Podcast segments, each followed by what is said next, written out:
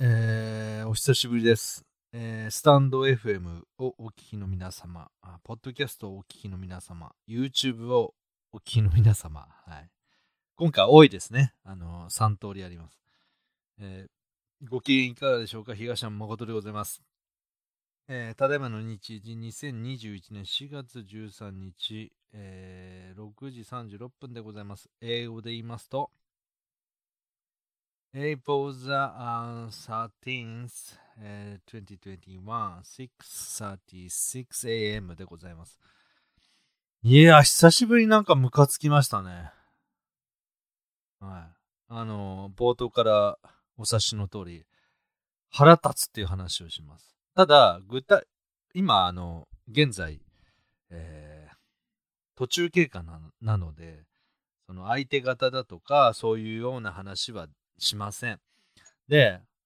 うーんと、具体的な話もしません。あくまで例え話としてさせて、させていただきますけど、あの、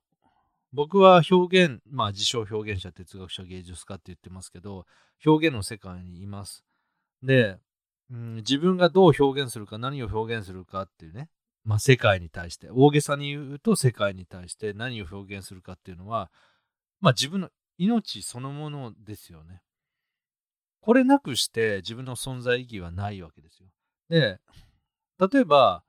あ僕がラジオをやっているパートナーとしては、あのトッシンっていう男がいまして、もう YouTuber として芸能人の方とね、なんかコラボしたりして活躍してますし、えー、あとコントのね、えー、パートナーとしては徳増武っていう男で、えー、ポッドキャストの世界ではまあスターなんですよ。で、僕が、僕の相方、ラジオとあの、ポえー、コントの相方が、こういう、それなりの、なんていうかな、評価を得てる人たちと一緒にやってるっていうのは、すごくご縁があって、で、かつ僕にとって、えー、なぜ続けているかなんですけど、まあ、やめたくなる時もあります。正直ね。長くなると。けど、それでも、うーんって踏みとどまれるのは、彼らの才能によって僕が刺激を受けるからなんですよ。彼らとやっていて、その相方から、あ、東山面白くないって言われたら、それまでなんです。間違いなくその影響、まあ僕がね、僕がそのラジオなりコントなりで、あ、面白くないなって相方に思われてしまったら、ま、まず間違いなくトーンダウンします。これは今までの経験上そうです。皆さんもなんか仲間と盛り上がってトーンダウンしてるとき、トーンダウンしてそういう話が消えてしまうとき、自然消滅してる、してしまうときって、あの、あると思うんですよね、そういう経験が。僕らが企画をやって何かやってるときも一緒で、やっぱ面白くなくなってくるんですよ。刺激がなくなったり。で、これが継続するときに要で、継続するっていう目的で言うと要であり大事なことなんですね。で、常に日ご、常日頃、やっぱり自分を磨いてないとっていうと、まあ、ベタな言い方ですけど、まあ、自分の欠点、自分にとって自分のこういう部分が嫌だな、面白くないなっていうところを、嫌悪感を抱いて生きて、生きてないと、改善ってされないんですよ。僕のあくまで感覚で言うと、ポジティブな変化っていうのはすごい理想なんですよね。あ、俺こういうのが楽しいからもっとこうしたいって言って、その部分が伸びていくっていうのは理想なんですけど、僕は正直怠け者だし、なるべくなら動きたくないっていうタイプなんで、ネガティブな要素で動かされてるっていうのが本音なんです。つまり、こうこうこうなるのが嫌だからやらないとかね。うん。こんな風なものを自分が作ったら嫌だから作らないとか。まあそれをプライドって言うんだったらプライドでいいんですけど、それでなんとかやってってんですよ。で、例えばコントを作るっていう、まあツイッターウィメンっていうユニット組んでるんですけど、僕がなんでこれを続けているかって言うと、一つのね、なんだろうな、ポイントとして、いくつかあるですよ。いくつかある一つのポイントとして、ダウンタウンってさ、言いますよね。ダウンタウンって。まあ、誰もが知ってるダウンタウン。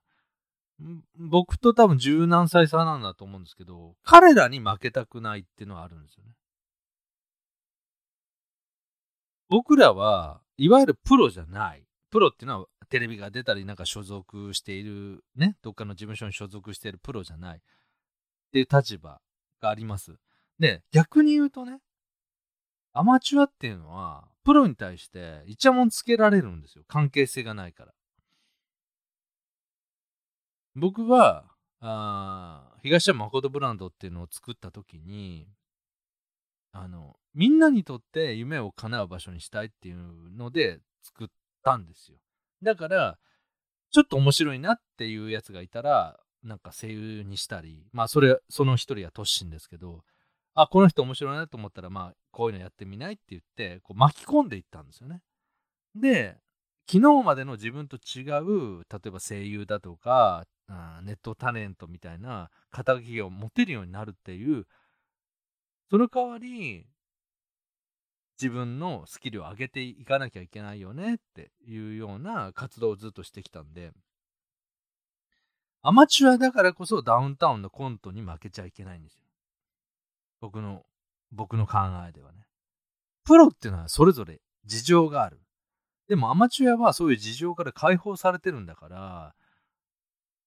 ダウンタウンだとか、プロの芸人が作れないコントを作れるんですよ。で、僕はツインターウィメンで十何作作ってきました。これを聞いて、いや、面白くないわって言われたらそれまで。うん、です。いや、やっぱりアマチュアだわって言われてもそれまで。僕はそう思わないと思って書いてる。この勝負です。面白くなかったら聞かれないんです。ラジオも一緒で、面白くないなと思われたら、まあ、1分と聞いてもらえないんですよ。勝負なんです。そこは。自分は面白いと思っている。でも聞いてる人はそうではないっていう、この帰りがあった時にどう捉えるかですよ。意地を張って、いや、リスナーさんに聞く耳がないんだっていうのも一つです。いや、俺が面白くないのかなっていうのも一つです。尺度としてね。ただ、自分が聞いて面白いと思って、それが否定された時ってどうします？皆さん。諦めません？自分が面白いと思ってるものを出して人に受け入れられなかったらしょうがなくないですか？で、自分が面白いと思ってるものを精一杯出したなら、悔いもないでしょ。結構一番なんか綺麗な、綺麗な感じで収まる気がするんです、それって。もちろん自分が面白いと思ってそれが受け入れられたっていうのは最高ですけど、仮に、じ、まあ逆に言うとね、お客さんのニーズに合わせて作ったもので受け入れられたっていうのは、ああ、ある程度山が当たったっていう話だから、嬉しいけど、でも自分のやりたいことじゃないってことありますよね。需要と供給で。で東山誠ブランドっていうのは、今までないものを作ろうっていうサークルなので、需要と供給は無視してるんですよ。ただ、一つ言うならい、いわゆるビジネス的な要素で言うなら、赤字になったら負けだっていうのはあります。1円でも赤字になったら、それは自分たちのそのいいと思ってるものが受け入れられなかったんだからそれはニーズ需要と供給だけじゃなくて単純に面白くなかったって受け止めようっていうのがあるんですよ。どんな世界でもダメだって言われた時にやっぱりしょうがないなって思うんですよ。で自分が精一杯やったらそれもしょうがない。ああ、すいませんでしたっていうだけです。僕は自分の作品を買ってくれたリスナーさんがお金を出してね、買ってくれたリスナーさん、あるいはラジオでも何でもいいんですけど、自分の時間を使って聞いてくれた人が、面白くなかった、つまらなかった、聞いて損した、買って損したって言われたら、ああ、すいませんって言って、うーん、それ以上ないんですよね。うん。それ以上ない。いや、すいませんでしたって。だってしょうがないですもんね。ただ、その人がまた聞きに来て文句を言ったら、あ、こいつモンスタークレーマーだってあの言いますけど。ね、嫌だって言ってるのにまた聞きに来たのはそいつの、そいつの原因ですから。ただ、初見で期待したのに、東山のラジオ、東山の作品が面白くなかった場合は、それは僕の責任だ、全部。だから、あの、コントの相方の徳松武に出会った頃に、いや、なんか自分のサークルに東山誠ブランドっていう自分の名前を掲げることって、なんか、ななんていうかな、なんて言ったか忘れましたけど、まあ、すごいあの、イメージとしては、なんか、自意識過剰じゃないけど、そういうのを立ち上げちゃうんですね、みたいな感じを言われたんですよ。で、いや、そうなんだよっていう、その場では多分言ったと思うんですけど、実はこれって意味があって、うちが作る作品のすべて、それはラジオでも何でもいいです。あの、音声作品でも。それは東山誠に全責任があるっていう意味なんですよ。だから東山誠ブランドなんです。僕に責任がある。例えば起用したあ演者さんが NG になったとしたら、それは僕の責任なんです僕が見る目がなかった。すいませ。ん、僕がいいと思って作ったものが面白くなかった。それは僕の見る目が、その人にとってはなかった。いや、ごめんねって思う。ただ、ごめんねって思うけど、僕も意地っ張りだから、二度と聞くなよと思います。面白くないものを二度聞いて批判するのはその人の問題だから。ただ、一度聞いて、初見で聞いて、楽しいと思ったのに、思ったより楽しくなかった。それは本当にすいませんって思います。うん。結果に、出た結果に対して、感想に対して、僕らは一旦謙虚に受け止めるしかないんですよ。精一杯やったなら。精一杯やったならそれを受け止めざるを得ないでしょけど、もし自分に非があった場合に、ああ、もうちょっとこうしておけばよかったって、それはね、未熟なんですよ。思いっきりパフォーマンスしないと。僕だって今思いっきり喋ってるもん。これを、ラジオだったらこうだとか、自分の意見はこう言った方がいいみたいな、なんか、型にはまったものにいて、その、なんか、フラストレーションみたいなものを、ななんていうかな、自分の感情に委ねてもしょうがないんですよ。まずはこの与えられた時間、今だったら収録してる時間に対して、思いっきりやった上でどうなのかなんです。うん。それで、いや、東山の話面白くないわ。言われたら、すいませんです。もうそれは本当に申し訳ないって。うん、ただ申し訳ないだけじゃなくて、二度と聞くやん、聞くなよと。それ、そこが意地の部分なんですよ。うん、で、もっと言うと、二度と聞くなよとは言ったけど、さっき不満が、不満だって言った人に対して、もしこっそり二度聞いてて、いや、やっぱり東山面白いなって思わせたいなっていう欲望は消えないですよね。うん。これがものづくりの基本です。自分が精一杯やる、それが評価される、されないは、その人によるから。どんな結果が出ても受け止めざるを得ないんです。そういう勝負をしてる。で、下手くそだ。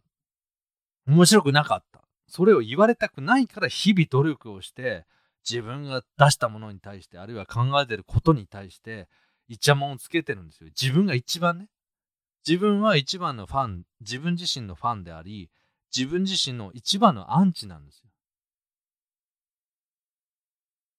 じゃないと、例えば一週間後、半月後、収録があります。新作を書かないといけないって時に、自分の成長した部分っていうのは出せないでしょ日々せ反省をして悩んでるから改善ができるんですから。けど、どんなに努力したって、僕がどんなにが、ね、寝ずに頑張ったって、面白くないって言った人、ね、お金を出したり、時間を使って聞いた人に対して、時間を使って聞いた人に対してじゃないな。まあ、ラジオに関しては時間をあの使って聞いた人に対してですけど、あの、音声作品に関しては買えよですからね。買った上で、あるいはラジオとかの時間を使った、使って聞いていただいたリスナーさんに対して、面白くなかったと言われたら、すいません。これしかないです。うん、悔しかったら、次、自分が納得するものを出せってことなんですよ。よりね。うん、これが自称表現者、哲学者、芸術家の僕の考えだし、僕が認めている演者さんの大抵はこの価値観を共有できると思います。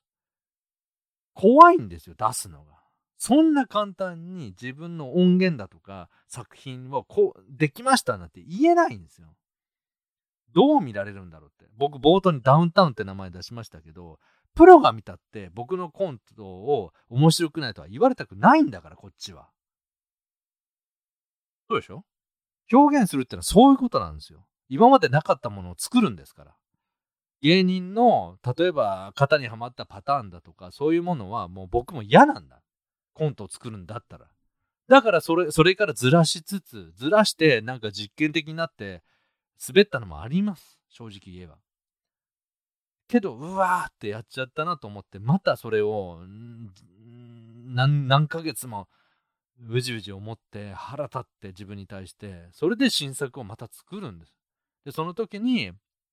やりましょうっていうまあラジオで言うとトシンだとかコントで言うと徳松武史っていうまあはっきり言って才能があるあ相方たちに刺激を受けながら僕もそのハードルを超えていく。この繰り返しです。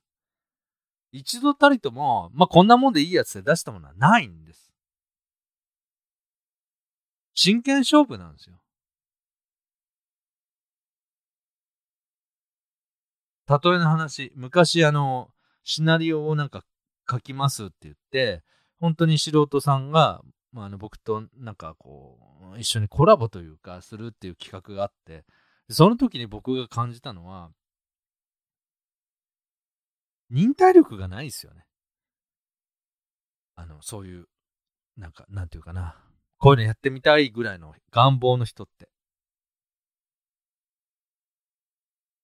僕がアドバイスしてもやってくれないんですよ1ヶ月も2ヶ月も3ヶ月も我慢していいものができないなって悩んで、うじうじ悩んだりして、で、ようやくなんか光が見えて、で、何かを掴んで、うわーっと勢いに乗ってやりたいっていう人じゃないと、面白いもの作れないんですよ。少なくとも、評価されるものは、まあ、もっと簡単にできたとしてもね、それは流行もあるから。けど、今までにないものを作るんだという気概みたいなものっていうのはやっぱりそういう苦しいはっきり言えば創作活動のほとんどは苦しみですから苦しさの中にようやくたまにパッと光が出るんですよ。それが救いなんです、うん、けどそれがそこまでやってもつまんねって言われて終わる場合もある、うんつまんねって言われたら、何くそって思ってもいいけど、でもやっぱりすいませんなんですよ、まずは。ああ、ごめんねって思うもん。面白くなかったら。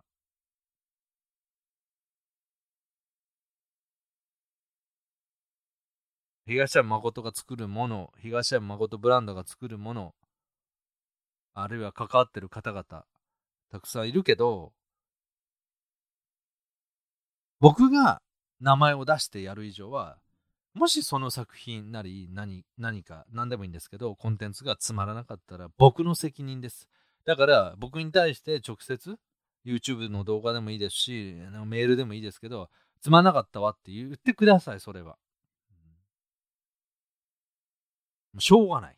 っていうかそれそういう批判も含めて僕らは見られたり聞かれたりするっていうことをやってるわけだから一番きついことは、ノーコメントなんですよ。何の反応もない。怒りも喜びも感じられないっていうのが一番きついですよね、表現者として。それ、いないのと一緒だから。つまんなかったわって言うってことは少なくとも聞いたってことですもんね。基本的に。で、すいませんと思う。で、聞いて楽しかったです。まあ YouTube だったらグッドボタン押してくれた。なとコメントまで書いてくれた。それが僕らの生きる意義だから。存在意義だから。何の反応もないっていうのが一番怖いんですよ。だから、面白くなかったって言われるだけまだいいんですよ。あの、ネガティブな方では。それはもちろん楽しかったよって言われたら最高だけど、そうはいかない。人っていうのは、ハリウッド映画から何から見てるわけで、もう目が肥えてる、耳が肥えてる人たちだ。そこに新たな表現をするっていうのは、もう厳しい審査員の中に自分たちの作品を出すことになるので、ああ、よく見たパターンだわとか、あこんなのなんか誰かもやってたわみたいなかぶるっていうのは当然多いんですよだからその中で今までなもの作るっていうハードルを抱えてやってる以上つまんなかった面白かった、まあ、双方批判をされるだけまだありがたいですよね。僕らはそこに対しては謙虚じゃなきゃいけない、うん、そんな風に思います。はい。ということでえー、今回は初めてですかね、スタンド FM さん、あポッドキャスト、それから YouTube チャンネル東山誠ブランドじゃない、えー、東山個人 でお聞きの皆さん、あの、今後ね、この3つでいろいろ配信していくと思いますけど、あの、何かを僕らが表現して、それを叩かれたり褒められたりするっていうのはありがたいことだってことです。うん。まずはね。で、叩いた人に対しては、すいませんっていうのがあって、で、その次に二度と聞くなよっていう、この負けん気。両方大事なんですよ。謙虚さと負けん気がなきゃいけない。負けん気だけだったらダメです。だって人様の時間を使ったんだ。東山のなんかラジオを聞いてて5分と聞けなかった。そういう人がいたら言ってください。申し訳ないです。それは面白くないんだから。ただ二度と聞くなよって。この いや、しつこいな。我ながらしつこいですけど、